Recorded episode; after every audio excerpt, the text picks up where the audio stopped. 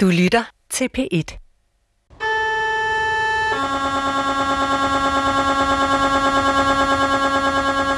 Det er den 17. december 2019, og jeg ligger i en MR-maskine og får scannet min hjerne og rygsøjle. Jeg har mistet følelsen i min hånd og den ene side af mit ansigt. Mit ene ben, det slæber jeg efter mig, når jeg går, for det kan jeg heller ikke mærke, samtidig med, at det føles som om nogen har sat ild til det. Sådan har det været i to uger, og det er derfor, jeg ligger her. Men jeg er jo ikke syg. De leder efter ar på min hjerne, og jeg synes, det er ret hysterisk. Selvfølgelig er jeg ikke syg. Jeg er 29 år gammel, og jeg har ikke været på sygehuset, siden jeg blev født. I min familie, der bliver man syg af kræft eller blodpropper, når man har levet et langt liv. Ikke af ar på hjernen som 29-årig. Selvfølgelig er jeg ikke syg. Jeg er ikke syg. Jeg hedder Mine Surballe. Til daglig er jeg journalist og radiovært på P4. For lidt over et år siden gik jeg noget modvilligt med til at blive undersøgt for multiple sklerose. Jeg er nemlig igen følelsesløs flere steder på kroppen. Det skete før. Første gang kom jeg til at hælde kogende vand ud over min hånd, fordi jeg simpelthen ikke kunne mærke den. Men det er mange år siden nu. Følelsesløsheden kommer, når jeg har været meget stresset og presset i en periode. Og jeg har været stresset den sidste måned, så det er nok bare det igen, tænkte jeg. Men den her gang trykker min læge på skleroseknappen, som hun kalder den. Det sætter så gang i en udredning, hvor jeg først møder ham her. Kan du uh, tjekke lydkvaliteten? Ja, eller? det gør jeg nemlig lige, når du har fået den på. Han er neurolog og overlæge på Sygehus Sønderjyllands skleroseambulatorium. Han hedder Mathias Kant, og han er min neurolog. Ja, hvad skal vi snakke om? Vaccine eller corona? Mathias Kant mistænker, at jeg har sklerose, efter han har lavet undersøgelser på mig. Jeg synes, det lyder helt sindssygt, og jeg tænker, at selvfølgelig så tror den her kloge neurolog, at jeg har sklerose. Det ser han jo alle vegne. Men en times tid senere, der ligger jeg i en MR-scanner. Det er en kæmpe magnet med et hul i midten, hvor der lige er plads til et menneske. Ude på gangen, der sidder min søster Maj og strikker. Jeg gik bare hen til den første sygeplejerske, jeg så, og min søster er inde til scanning for sklerose. Hvor er det henne? Er hun kommet ind? Og så kunne jeg godt høre den der lyd. Det var dig, der lå derinde. Hun er taget med delvist, fordi jeg har svært ved at køre med mit halvlarme ben, og dels fordi jeg nok er mere bange for det her, end jeg vil være ved. Kan du huske, hvad der skete der? For det kan jeg faktisk ikke rigtigt. Jeg kan huske, du kom ud, og det var det. Mm. Øhm, og så var vi lidt rundforvirret i 10 sekunder. Så kom ham en eller anden høj mand ud. Mm. Men han virkede sådan helt cool, eller som om det var det mest almindelige i hele verden, det han skulle til at sige. Men så kom vi ind i det der lille bitte omklædningsrum, og han lukkede døren. Og det hele var meget underligt. Vi stod helt vildt tæt, og tænkte, okay, nu, nu tog det lige en helt anden drejning. Kan du huske, hvad han sagde? Ja, men da han havde lukket døren der, så sagde han bare helt cool, at øh, jamen, du har sklerose. Som om, at det var, om du har en indgroet negl. Det var bare en konstatering, virkelig. Det var som om, at alt mit blod fra hovedet, det forsvandt bare. Uff. Tager du mig i hånden? Fordi det husker jeg, at du gør. Ja, ja, det gør jeg også.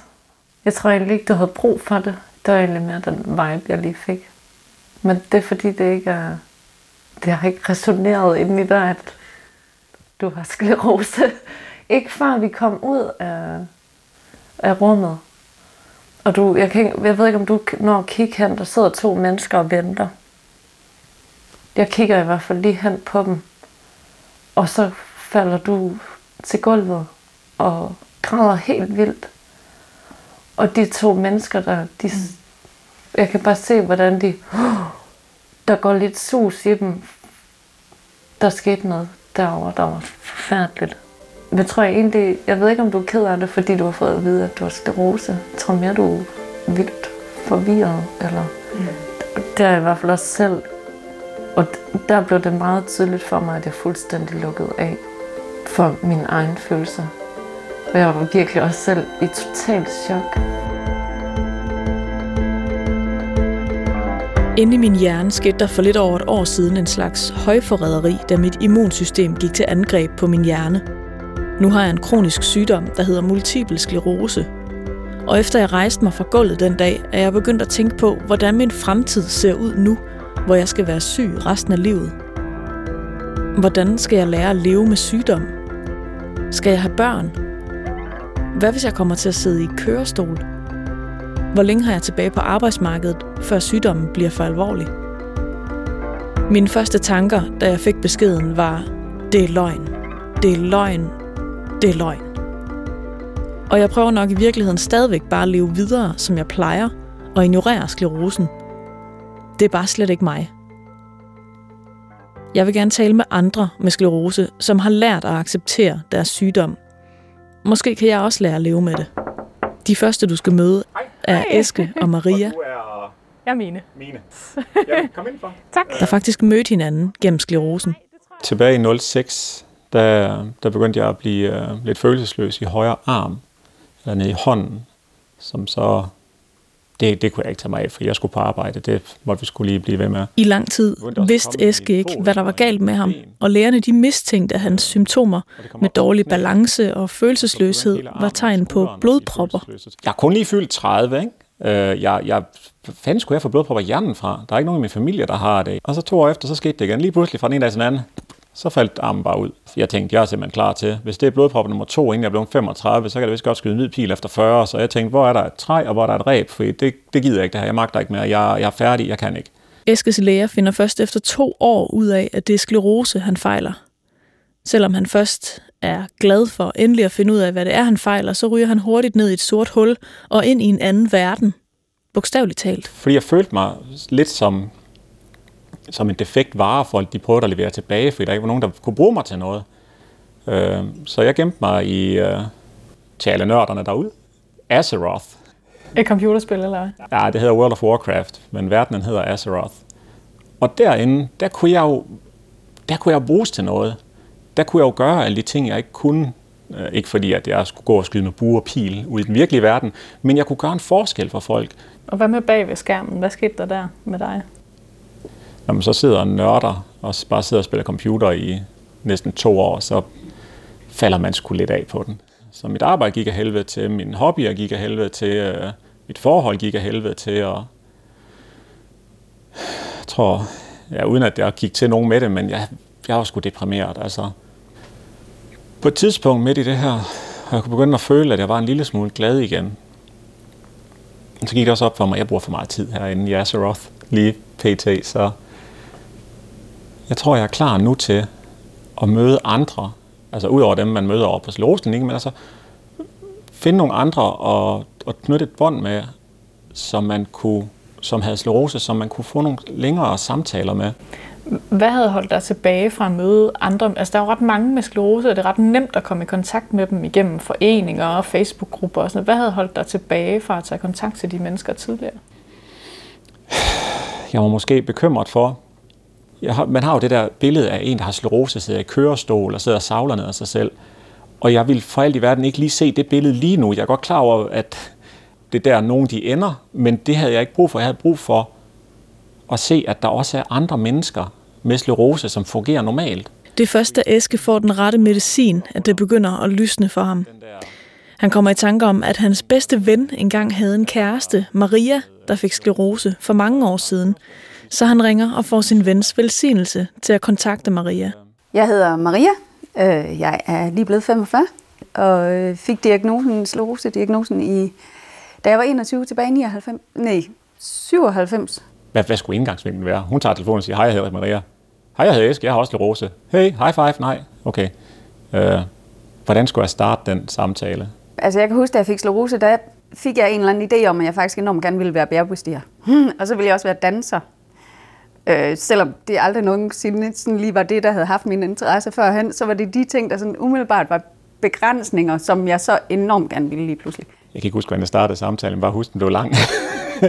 og hun er, jo, hun er jo bare så åben et menneske, og, og så forklarede hende, at øh, jeg havde brug for at snakke med nogen, der har sklerose, sådan at, at få et indblik i, hvordan, hvordan jeg kan lære at, at leve med det. Kunne du genkende det der sted, som, som Eske var, da han kontaktede dig? Altså det der sorte hul? Ja, det kunne jeg nok lidt, selvom jeg så nok har gjort det på en anden måde, så kan jeg godt se, at... Øh, ja, hvad gjorde jeg? Jeg tror, jeg fik at vide, at jeg havde sklerose, og så tog jeg min rygsæk, og så købte jeg en interrail-billet.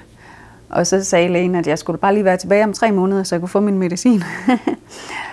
og så øh, endte jeg i en peace i Skotland. Og jeg tænker, at det der også er den samme med at skubbe det væk, eller ikke lige ville sætte det i øjnene, eller ikke lige... Øh, man har lige brug for at tage en dyb indånding, og lige... Okay, verden gik altså ikke under, og supermarkederne kører stadigvæk, og folk tager stadigvæk på arbejde, og jeg trækker faktisk stadigvæk vejret der kan finde ud af at gå i bad og sådan noget. Altså, jeg lever stadig. Da jeg blev syg, begyndte jeg at optage samtaler med min kæreste Martin. Og jeg ved heller ikke, hvorfor det er, jeg bliver ved med at synes, at jeg skal have styr på det hele lige nu. Men det er... Det er fordi, du gerne vil øh, demonstrere for dig selv, at det... Det kan jeg godt ja, finde ud af. Det kan jeg. Fordi jeg havde det med at glemme, hvad vi lige havde snakket om. Jeg tror også lige, du må tage lidt roligt, og så, så skal du nok demonstrere det for dig selv down the road. Jeg tænkte nok også, at måske kan nogen bruge det her til et eller andet på et tidspunkt. Jeg begyndte også for første gang at skrive dagbog. 19. december 2019. På sygehuset, der er en slags nålepude i de her dage. Hver dag tager de nye blodprøver, en 10 stykker af gangen. I dag skal jeg have lavet noget, der hedder en lumbalpunktur, og jeg er ikke bange for nåle, men jeg er bange for den her nål. Lumbalpunktur er en prøve af rygmavsvæsken, altså den væske, som hjernen svømmer rundt i og som løber ned gennem rygmarven, jeg sidder foroverbøjet med en pude i favnen, og en læge stikker en nål ind mellem mine rygvivler.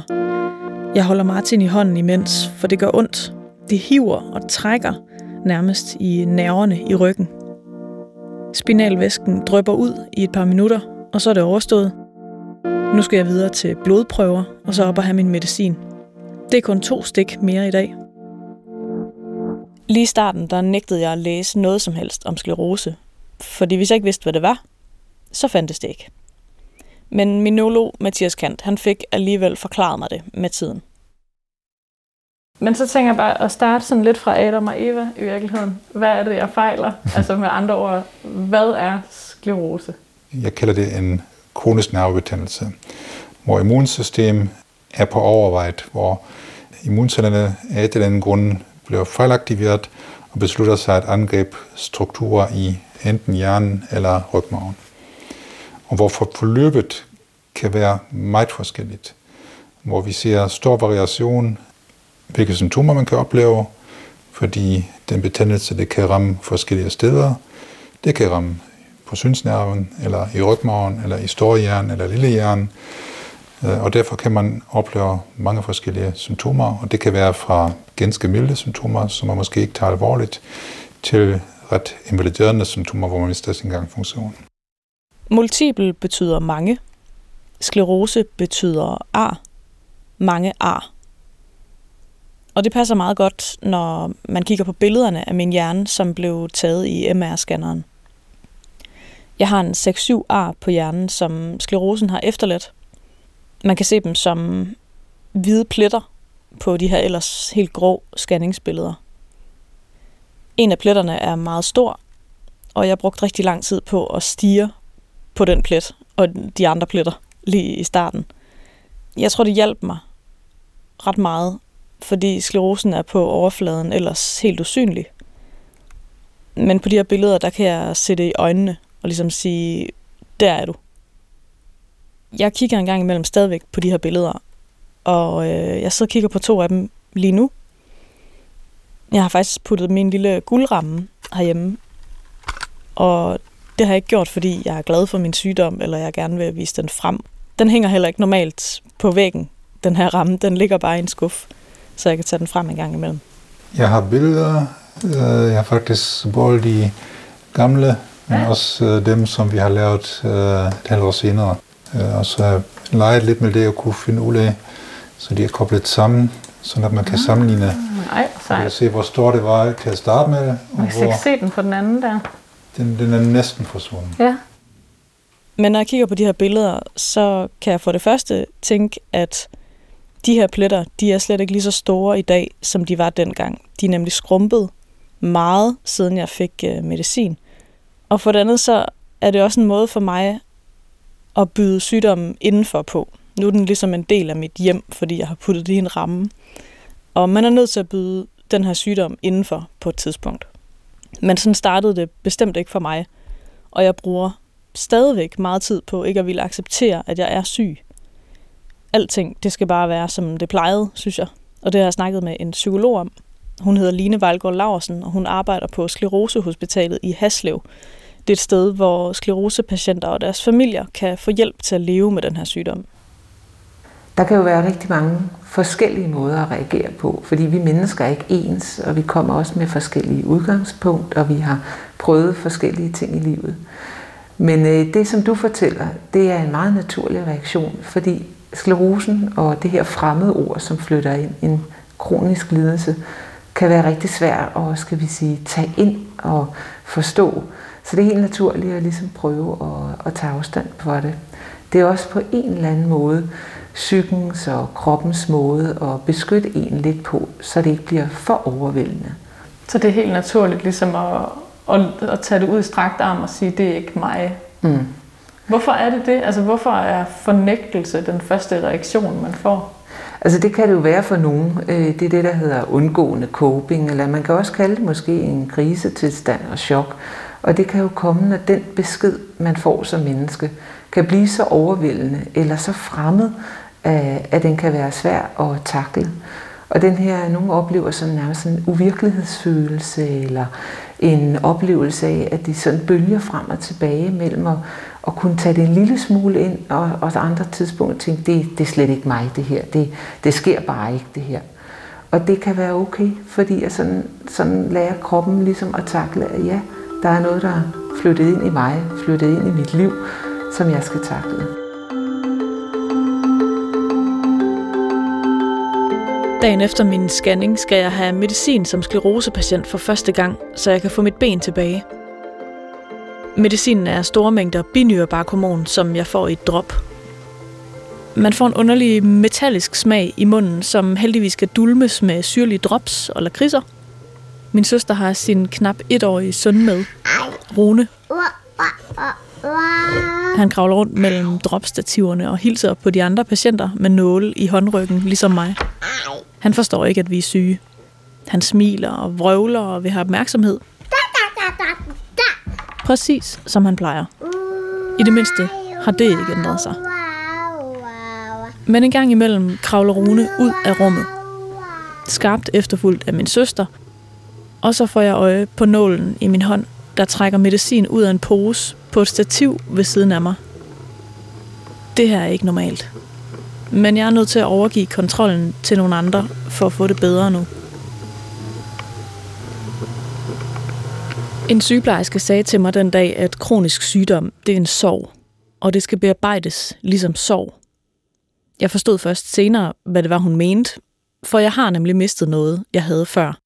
Det kan måske virke som små ting set udefra. Jeg skal for eksempel holde ekstra godt fast om gelænderet, når jeg går på trapper, fordi min balance ikke er så god mere. Men mine fremtidsplaner, som de så ud før, de er også taget af bordet. For med sklerose er der ingen garantier for, at man får det bedre eller værre gennem livet. Psykolog Line Vejlgaard Larsen, hun hjælper mange skleroseramte med at bearbejde sygdommen, ligesom sorg. Der er rigtig mange rigtige måder at være i sorg på. Øh, man taler tit om, at der ligesom er to faser. En sorg har det formål at genfinde meningen og sammenhængen, og den måde omforme livet, så man kan være i det, der er, men bære minderne om det, der var. Så en sorg er ikke noget, man kommer over. En sorg er noget, man skal lære at bære, lære at leve med, men som måske kan omformes på en måde, så det er nemmere at bære for en. Og en sorgproces kan både være meget følelsesbetonet, man kan være vred og ked af det, man kan føle håbløshed, man kan erkende, at det her er bare rigtig svært. Det er den mere den følelsesmæssige del af det. Men det er ikke sikkert, at man bliver i det hele tiden. Det kan være, at man svinger over til en, en anden del af processen, der handler mere om at øh, forholde sig til livet, som det er nu. øh, finde ud af, er der noget, jeg skal gøre? Er der nogen, jeg skal snakke med? Man begynder at gøre nogle ting, så man kan være i de livsvilkår, man har fået. Men det kan være, at man heller ikke bliver der. Man svinger tilbage i det mere sådan følelsesmæssige. Men nu har man måske fået en lille smule anden forhåbning til, at det her kan jeg godt klare. Det kan også være, at man har fået en lille smule tiltro til, jamen jeg bliver ikke ved med at være ked af det. Og på den måde kan man sige, at en soveproces i virkeligheden er det at svinge frem og tilbage mellem at være sorgfuld over det, der var, ked af det, vred, og forholde sig til på den anden side, sådan som livet er nu, og begynde at tilpasse sig, begynde at gøre nogle andre ting, så at man kan være i det, der er. Jeg har meget svært ved at se, hvordan jeg skal lære at omfavne min sygdom som en del af mig. Eske og Maria har været mange af de samme tanker igennem som mig, så det hjælper mig at høre, hvordan de har lært at leve med sklerosen. Før i tiden spillede Eske meget ishockey, men benene og fødderne, de vil ikke længere, som han vil, når han snører skøjterne. Han tog sine frustrationer med til en psykolog. Hvor hun så hun godt lide at tegne og visualisere. Mm-hmm. Så tegner hun for mig med, at her er du, tegner hun en tændstikmand, og så prøver hun at tegne skøjter på. så siger hun, det er dig før. Du var ude at stå på skøjter. Du elsker det. Mm. Det kan du stadigvæk. Det du har nu, så tegner hun en lille mand ved siden af. En lille tændstikmand ved siden af, som holdt mig i hånden. Det er din sklerose. Den holder dig hele tiden i hånden. Så hvis du gerne vil fuld fart den der vej, så har du den der på slæb. Og det er ikke sikkert, at den er den vej, du vil. Og hvis du vil ved med at insistere på, at du vil den der vej på skøjter, og du vil køre lige så hurtigt som før, så dræner du dig selv. Og så er det ikke overskud til noget som helst andet. Så det er meget bedre for dig at, at tage, og så stoppe op, kig den der lille dreng i øjnene, og, spørg, og så spørg dem ad. Altså, vi skal derover. Men hvis du ikke vil derover nu, hvordan skal vi så nå derover? Skal vi prøve at gå den der vej så? Fordi du skal nok nå over til dit mål. Det kommer bare ikke til at gå lige så hurtigt, men du bliver nødt til at arbejde sammen med din sklerose, eller få din sklerose til at arbejde sammen med dig, i stedet for at modarbejde den, fordi det er det, du gør lige nu. Der modarbejder du det. der var en eller anden femør, der faldt på det punkt, da jeg tænkte, hvis du hele tiden insisterer på, at du vil være, hvad du var før, for det er du ikke. Og du bliver aldrig den, du var før. Det kan godt være, at du kan blive bedre, men du, du, du kommer ikke til at blive, hvad du var før. Der faldt også en femøre for mig der, tror jeg. Gør det? ja. Det giver totalt god mening. Det hjælper også, at det er et lille barn, ikke? fordi den kan jo ikke gøre for, Nej. at den gør, som den gør. Lige præcis. Og det var det, der også bare slog mig. Ikke? At det er jo ikke fordi, at den er på tværs, bare for at være på tværs. Det er bare fordi, det er et lille barn. Jeg tror faktisk, det var der, hvor jeg så lærte at, at, at hvad hedder det, embrace, hvad mine begrænsninger var, eller hvad min, hvad min max kompetence den var, i, i hvad, hvad jeg kan og hvad jeg ikke kan. Grunden til, at jeg tager ud og snakker med jer, det er jo også fordi, at, at det er nyt for mig at have den her sygdom, og jeg har meget svært ved at, den der tanke om at skulle være syg resten af livet, fordi det er bare så langt fra den, jeg er det her med at embrace, altså hvordan når man dertil? Fordi jeg, jeg synes, jeg bliver ved med at holde fast i, tingene skal bare være, som de plejer, og det skal bare være sådan her. Den der overgang til at acceptere, jeg kan godt, det bliver bare noget andet. Hvordan når man dertil? Der er sådan en eller anden japansk, tror jeg, kinesisk, et eller andet historie, smuk historie om en vase, der står på en pedestal, og med spotlys på og skinner på den, og den er enormt smuk, den her vase. Så falder den ned og går i stykker, og så er der revner i, og noget er faldet af, og så bliver den stillet op på pedestalen igen, og spotlysene bliver tændt. Men denne her gang, der kan man altså faktisk også se, hvad der er inde i vasen. Fordi at hullerne gør jo, at lyset kommer ind, og man ligesom er meget mere væsen, man kan se. Frem for før, hvor det kun var ydersiden. Og sådan kan jeg godt lide, lide at tænke på det, at det kan godt være, at vi føler os gået i stykker, eller at vi er gået i stykker, men det gør også bare, at vi har muligheden for at opleve så meget mere os selv, end vi havde før at se så mange flere niveauer eller facetter af os selv, end vi havde kunnet før. Så jeg kan godt, selvom jeg ved bare ikke helt, hvad ordene, hvordan det skal være, men jeg kan nogle gange tænke, at vi er heldige, at vi har muligheden. Vi er jo ikke heldige, at vi har sklerose, men vi er heldige, at vi har muligheden for at opleve, at livet kan være så meget mere, end det måske ellers ville have været.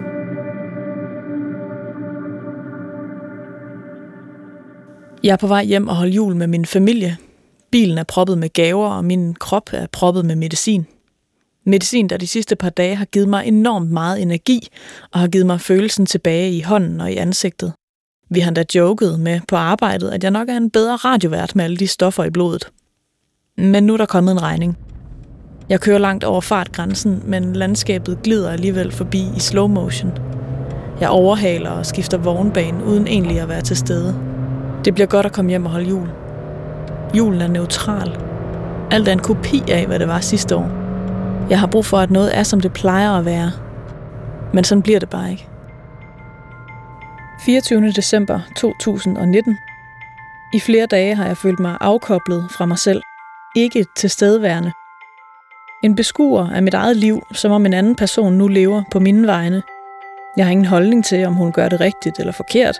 Hun er bare stand-in, mens jeg går rundt i cirkler her i baggrunden. Er det her noget af det, som sklerosen har taget fra mig?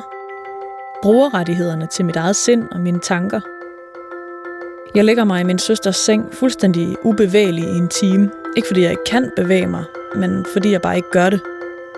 Min krop er gået i dvale, men tankerne racer videre. Ved de andre må, at jeg slet ikke hører til her? At jeg er en fremmed, der har stjålet Mines krop og nu styrer hende som en magnetdukke?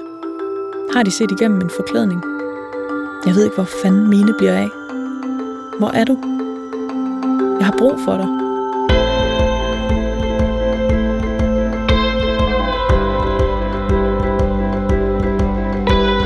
Efter jeg har fået sklerose, er jeg ikke længere sikker på, om jeg tør få børn.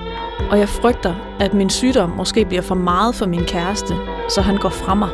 Det skal det handle om i næste episode af serien Pletter i min hjerne, som du finder i appen DR Lyd. Jeg hedder Mine Surballe. Min redaktør er Mette Willumsen. Også tak til Eske Eskesen og Maria Jensen for at fortælle deres historie.